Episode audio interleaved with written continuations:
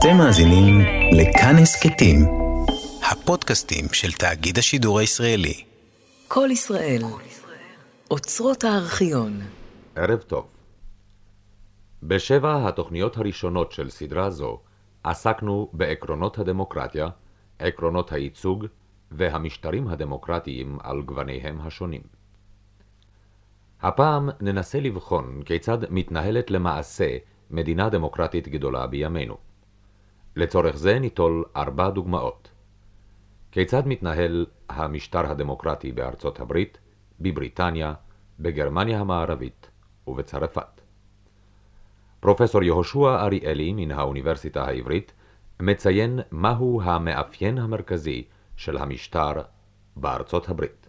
למעשה אפשר לתאר את המשטר של ארצות הברית מבחינה פורמלית ומבחינה מהותית. מבחינה פורמלית אפשר לומר שזאת היא דמוקרטיה חוקתית קונסטיטוציונלית הפועלת במסגרת של רפובליקה פדרלית.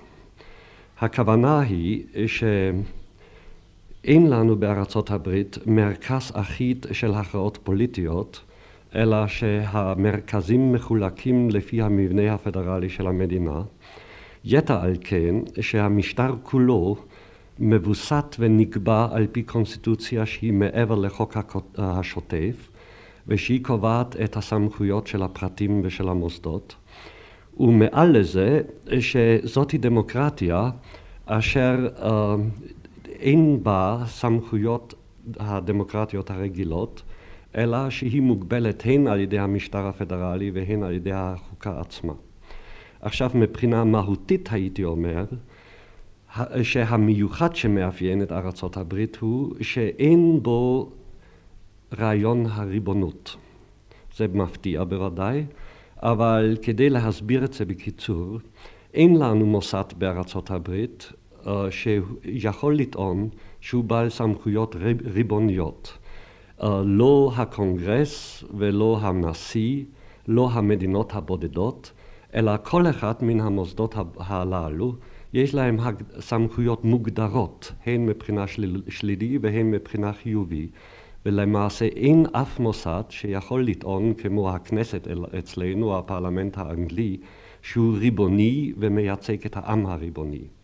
גם העם איננו ריבוני למעשה בארצות הברית, מאחר והסמכויות של הבוחר מוגבלות על ידי החוקה עצמה, שמפקיעה חלק של מה שבדרך כלל נמצא בידי המדינה אה, מן הבוחר בתור אזרח ומשאיר את זה כזכויות טבעיות או זכויות של הפרט ששום גוף מדיני לא יכול להתערב בהם. עכשיו, אה, לכן הייתי אומר, הדבר הבולט ביותר הוא אותו היעדר של מוסד ריבוני או סמכות ריבוני, ואפשר גם היה להסביר את העניין על ידי רעיון אחר שקיים מאז ג'פרסון, והוא שהמבנה הפוליטי של ארצות הברית קיים לשם הממשל העצמי של הפרטים. עכשיו, הפרטים מושלים בעצמם בתחום הזכויות הפרטיות שהממשלה לא יכולה לגעת בהן, ובסמכויות שהפרט לא יכול uh, להסתדר לבדו, הרי הוא יוצר ממשל בו הוא בוחר את הנציגים ברמה הישירה, הממשל המקומי. מעבר לזה הוא בוחר את נציגיו לממשל המדינתי, ומעל לממשל המדינתי את נציגיו לממשל הפדרלי. אבל בכל מקרה הרעיון הוא שהאזרח מושל בעצמו הן באופן בלתי אמצעי, הן על ידי אספת עם והן על ידי נציגיו. כאשר אנחנו בוחנים מהותו של משטר דמוקרטי, עלינו לשאול את עצמנו מהי השפעתו הממשית של הבוחר על עיצוב דמותו של המשטר. ובאשר לארצות הברית, פרופסור אריאלי? הבוחר הוא עסוק בהכרעות בלתי פוסקות, הרבה יותר מרובות מאשר בכל משטר אחר, לפחות במסורת האירופאית. למעשה, אם אנחנו נסתכל מה עושה הבוחר במשך ארבע שנים, אם כן הוא בוחר ראשית כל את הנשיא, הוא בוחר את הסנאטור והוא בוחר את הנציג לבית הנבחרים של הקונגרס. נוסף לזה הוא בוחר את המושל, הוא בוחר לחוט את הנציג לבית הנבחרים ולחוט את הנציג של הסנאט במדינתו, ונוסף לזה כל שנה או שנתיים הוא יבחור נציגים שונים לממשל המקומי. הרעיון הוא בארצות הברית שכל צורת ממשל חייב, חייבת להיות תחת פיקוח בלתי פוסק של האזרח, ומכאן האזרח למעשה נמצא בלי הרף בהכרעות לשם קביעת הנציגות ברמות המקומיות. זה צד אחד של המטבע. עכשיו נשאלה השאלה מה בעצם השפעתו של הבוחר או של האזרח הבוחר על הממשל. אם כן באופן תיאורטי הייתי אומר השפעתו היא מרובה וזה מאחר ולהבדיל מהמסורת הדמוקרטית הצרפתית שיש לנו גם בארץ הבוחר איננו בוחר לרשימה של מפלגה אלא הוא בוחר את נציגו בכל אותם הרמות שאני אמרתי, למעשה בלי להתחשב להשתייכותו של הנציג למפלגה הפוליטית. כאן זה כאילו נראה משונה, אבל אני רוצה להזכיר שיכול לקרות שאותו הבוחר שבוחר נשיא רפובליק, דמוקרטי או רפובליקני יבחר את המושל או את הסנאטור דווקא מן המפלגה האחרת מכיוון שהוא בוחר אותו לפי שיקולו הוא אם הוא משרת יפה את התפקיד. מזה גם נובע שהבוחר על ידי פטיציות לנציגו הוא, לא חשוב באיזה רמה הוא או באיזה מסגרת הוא פועל, משתדל להשפיע עליו ולהפוך אותו לאחראי ולכפוף לאותו אל, אל עצמו מאחר והוא מסתכל עליו כנציג אישי. נשאלת כמובן השאלה באיזה מידה בתקופה של אורבניזציה ושל כרך ושל חברה המונית העניין הזה פועל. הייתי אומר שנעשו ונעשים המון ניסיונות כדי לאפשר את ההשפעה המתמדת הזאת של הבוחר על הנציג שלו גם בתקופה של המאה העשרים יש לנו צורות למשל של רקול, כלומר שעל פי uh, כמות מסוימת של קולות הבוחרים יכולים לדרוש שהנבחר יתפטר לפני תום תפקידו. יש לנו אינישיאטיב uh, uh, שהבוחר בעצמו יכול להציע הצעת חוק מעבר לראשים של הרשות המחוקקת וכדומה. יחד עם זה ברור שיותר ויותר הנצ... הבוחר מתאגד לאותן קבוצות לחץ שכבר דיברתי עליהן כדי להשיג את מטרתו, אבל בכל מקרה אין באמריקה הדעה מקובלת שהנאמנות למפלגה או לרשימה מחייבת קבלת נציג כאשר הוא לא נראה כנציג אישי של הבוחר ומכאן הייתי אומר שבאמריקה הרעיון של אחריותו של הנציג אל הבוחר הגיע לפיתוח שאולי לא הגיע בשום ארץ אחרת. עד כאן על הדמוקרטיה בארצות הברית. על המשטר הדמוקרטי בבריטניה שמענו מפיו של מר אדווין סמואל. מר סמואל, מהם המוסדות העיקריים בפרלמנט הבריטי? אמ, ראשית כל, בית הנבחרים, שנית בית הלורדים, וכל הצעת חוק גם כן צריך לקבל את הסכמת המלכה, אבל ההסכמה היא, היא היום פורמלית.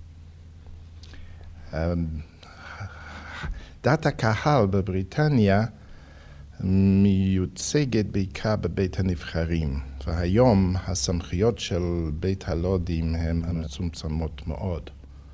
מה מקומו של בית הלודים בבריטניה, והאם מן הראוי לדעתך לכונן מוסד דומה בישראל? אינני תומך ברעיון שצריך להכניס uh, בית עליון בפרלמנט הישראלי.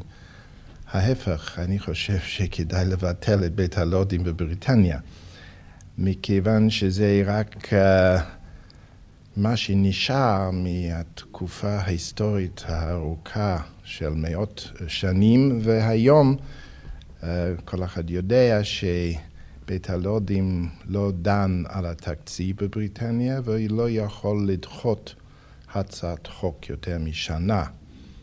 ובישראל אינני רואה כל צורך uh, לתלוש יותר את החוקים, וההפך, uh, העובדה שיש בארץ רק בית אחד, uh, אפשר להעביר חוקים uh, יותר מהר ממה שאפשר בבריטניה.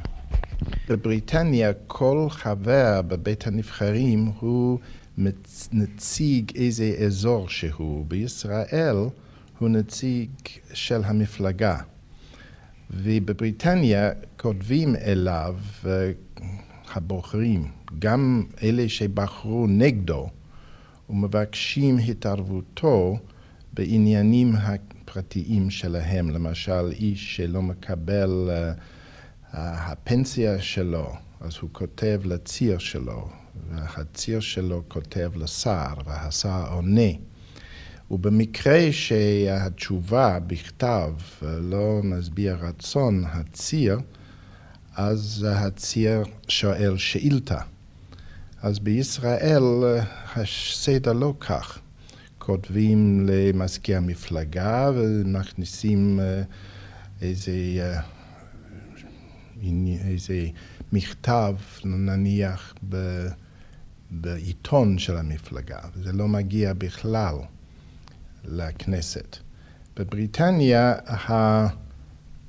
השלוש רבעי שעה, ארבעה פעמים בשבוע, אה, מוקדשים רק לשאילתות, ועל השר לענות במשך 48 שעה. מתוך דבריו של מר אדווין סמואל, למדנו מהם מוסדות הממשל העיקריים של בריטניה כיום. בעבר היו ארבעה מוסדות כאלה, בית המלוכה, בית הלורדים, הממשלה והפרלמנט. כיום, במשטר הדמוקרטי של בריטניה במאה ה-20, רק שניים מתוך ארבעת המוסדות האלה יעילים ופעילים ומהווים את מרכז הכובד של השלטון, בית הנבחרים והממשלה הזוכה לאמונו של בית הנבחרים.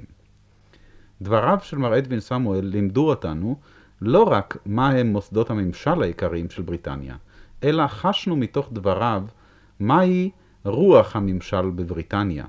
חשנו מהי חשיבותה של שאילתה שאזרח בודד מגיש אותה אל הציר אשר נבחר על ידו, או לפעמים גם על ידי יריביו, באזור שלו. מהי חובתו של הציר כלפי בוחריו, ומהי חובתה של הממשלה כלפי הציר שמגיש לה את השאילתה הזו.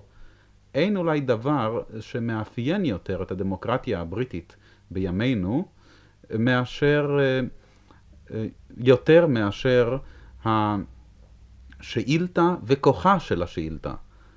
אחד הפקידים הבכירים בממשלת בריטניה השיב לפני מספר שנים לשאלה של פרופסור פרידריך בארצות הברית, על הדבר החשוב ביותר או המרכזי ששומר את הדמוקרטיה בבריטניה. והוא ענה, זוהי הצמרמורת שאוחזת בחוט השדרה של פקידים בכירים כאשר הם מקבלים שאילתה פרלמנטרית על מעשה מסוים שעשו או על מחדל מסוים, על מעשה שלא עשו ושנוגעים לעניינו הפרטי של אזרח מסוים המרגיש עצמו מקופח. כוחה של שאילתה מאפיין ומסמן את כוחה של הדמוקרטיה בבריטניה של ימינו. ומן האי הבריטי נעבור עתה למרכז היבשת האירופית.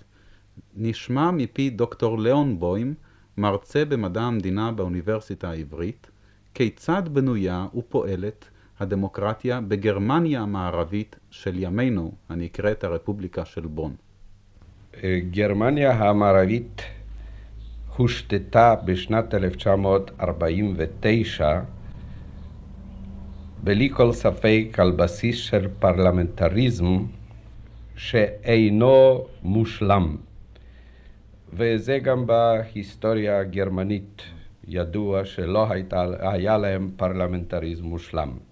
אולם, מפני שהיא בצורה, שהקונסטיטוציה החדשה של שנת 1949 בצורה מסוימת סיפקה את הנטייה הגרמנית למנהיג, היא יכלה להבטיח דמוקרטיזציה, כלומר, רק כאשר היא סיפקה את הנטייה התבואה בהיסטוריה של העם הגרמני להיות נשלט על ידי אוטוריטה מסוימת בגבולות חוקתיים, היא יכלה לפעול למען דמוקרטיה. אדנאואר היה האיש אשר ניצל נטייה זו של העם הגרמני, והשפיע בכיוון של החדרת דמוקרטיה מסוימת בגרמניה, שנקראת דמוקרטיה קנצלרית. הקונסטיטוציה דאגה ליצורים ואיזונים בכדי לא לחזור על השגיאות שנעשו על ידי הקונסטיטוציה הוויימרית. ולכן שללה מן הנשיא את סמכויותיו המיוחדות שניתנו לה אז לפי סעיף 48 של החוקה, ושנתנו לה אפשרות למעשה לשלוט בלי פרלמנט ורק לפי צווים לשעת חירום, ו... ושללה גם מן הפרלמנט את האמצעי העיקרי של הבעת אי אמון בקנצלר. כיום הנשיא הוא מוסד ייצוגי בלבד, והפרלמנט על כל הזכויות הפרלמנטריות שלו הוא משולל הסמכות העיקרית, של, העיקרית הפרלמנטרית להפיל את הממשלה ובעיקר להביע אי אמון בקנצלר. קיימת שם אפשרות של הבעת אי אמון בקנצלר בצורה פוזיטיבית בלבד. כלומר, שאם הפרלמנט רוצה להיפטר מן הקנצלר הנוכחי, הוא יכול לעשות זאת אך ורק כשהוא באותו זמן עצמו מציע קנצלר אחר. ואם מבקש הקנצלר הבעת אמון ואינו מקבל מן הפרלמנט, הוא אינו חייב להתפטר. והנשיא במקרה יוצא מן הכלל זה יכול גם לפזר את הפרלמנט לפי דרישת הממשלה. הפרלמנט הגרמני הוא אה, דו-ביתי, מורכב מבונדסטאג, שהוא הבית התחתון אבל העיקרי, ומן הבונדסראט, שהוא הבית העליון. אה, הבונדסטאג נבחר בשיטת בחירות שהיא מיוחדת במינה, כי היא מעין שילוב של שיטת הבחירות האזורית רובית ושיטת הבחירות היחסית. כלומר, אה, הבחירות נעשות כיום, אחרי השינויים שחלו במשך השנים, אה, כך שבארצות, כי כידוע גרמניה היא פדרציה מורכבת מעשר ארצות, בארצות הארגונים הפוליטיים, המפלגות, מציגות מועמדים אה, מקומיים ויש השפעה של סניפי המפלגה המקומיים על קביעת המועמדים והבוחר יש לו אפשרות אה, לבחור בבת אחת בשני קולות, יש לו זכות לשני קולות. כל אחד ניתן למועמד של הלנד האישי והוא נבחר לפי כאמור השיטה הרובית במתכונתה הבריטית, זאת אומרת מספיק כל אחד יותר והאיש נבחר, והקול השני שלו הולך ל, אה, לרשימה הארצית. ושם הבחירה היא יחסית. עם זאת, בכדי למנוע התהוות מפלגות קטנות, נקבע אחוז חסימה גבוה למדי, שהוא חמישה אחוז מכלל הקולות הארצי, פדרלי. הפדרלי, ומפלגה שאיננה מסוגלת לצבור בין חמ... יותר מחמישה אחוז של כלל הקולות, בין לפחות שלושה צירים ארציים, איננה משתתפת בחלוקה היחסית הפדרלית. הבונדסטאג מחוקק חוקים, הביצוע הוא בידי הארצות. הבונדסראט אה, אה, משתפים אותו בחקיקת רק אותם החוקים שהם נוגעים גם לארצות. כי הבונדסראט, הבונדסראט מורכב בסך הכל מ-41 נציגים מכל הארצות לפי, יחס, לפי מספר יחסי של האוכלוסייה משלושה עד חמישה נציגים והם בדרך כלל מיניסטרים ארציים של הלנדר. הם מתכנסים לשעתיים במשך שבועיים או משך חודש ודנים על בעיות שונות הנוגעות לביצוע החוקים בארצות.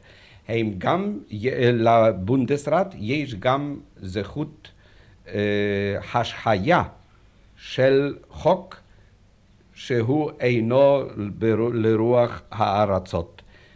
זה וטו משהה, עם זאת שבדרך כלל אה, מגיעים לעמק השווה על ידי הקמת ועדה פריטטית משני הבתים ויישוב המחלוקת.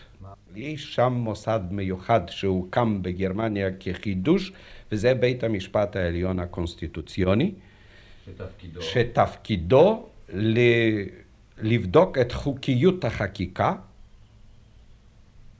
אה, לשמור על פירוש אחיד ונכון של החוק, החוקה והחוקים, והעיקר לתת סעד משפטי לכל אזרח המרגיש את עצמו מקופח על ידי שלטונות האדמיניסטרציה.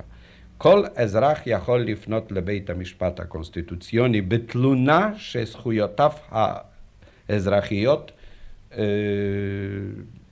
קופחו על ידי השלטונות.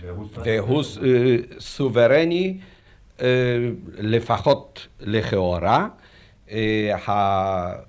הסוברניות הלא מוחלטת הורגשה כשהוא צריך היה להחליט על הוצאה אל מחוץ לחוק של המפלגה הקומוניסטית, שלגבי הנאצית, לא, הנאו-נאצית לא היו לו כל היסוסים, לגבי הקומוניסטית היו לו היסוסים כי מבחינה חוקית טהורה, חוקתית טהורה אי אפשר היה למצוא עילה לכך, וארבע שנים אה, נמשכו הדיונים, אה, מ-52 עד 56, וכשהוצא כבר המפלגה הקומוניסטית אל מחוץ לחוק, ההנמקה הייתה אה, כזאת שבית המשפט בעקיפין הודה שהוא לא היה לגמרי אה, חופשי בקבלת ההחלטה.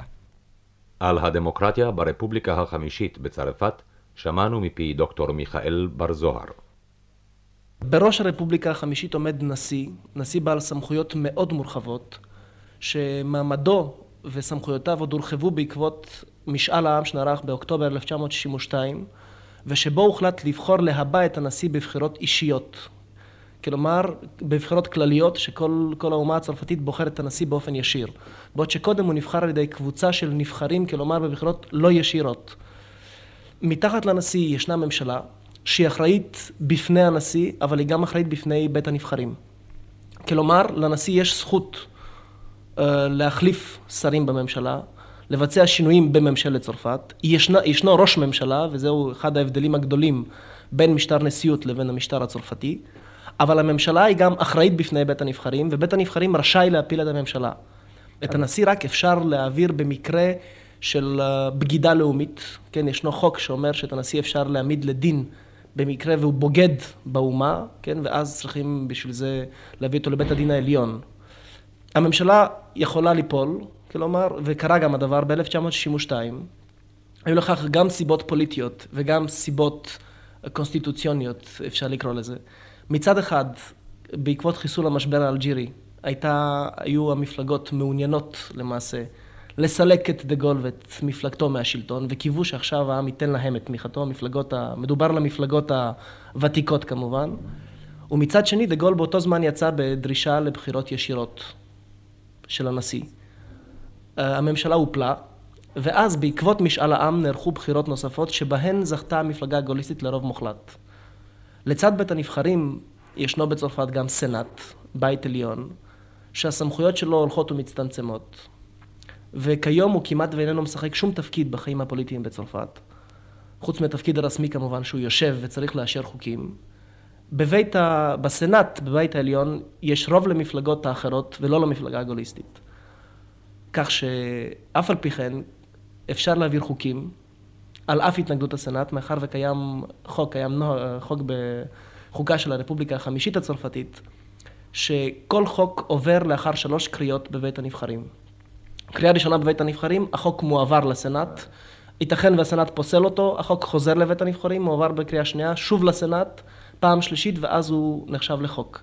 עכשיו, לאחרונה, במשך השנה האחרונה, כשהתברר למעשה שהטקטיקה הזאת מצד אחד אין בה שום ערך, מאחר הוא בסופו של דבר חוק שמתקבל על דעת המפלגה הגוליסטית שיש לה בין כה וכה רוב מוחלט יעבור, ומצד שני אה, גם אה, נוצרה הרגעה מסוימת ושיפור מסוים ביחסים בין שני הבתים.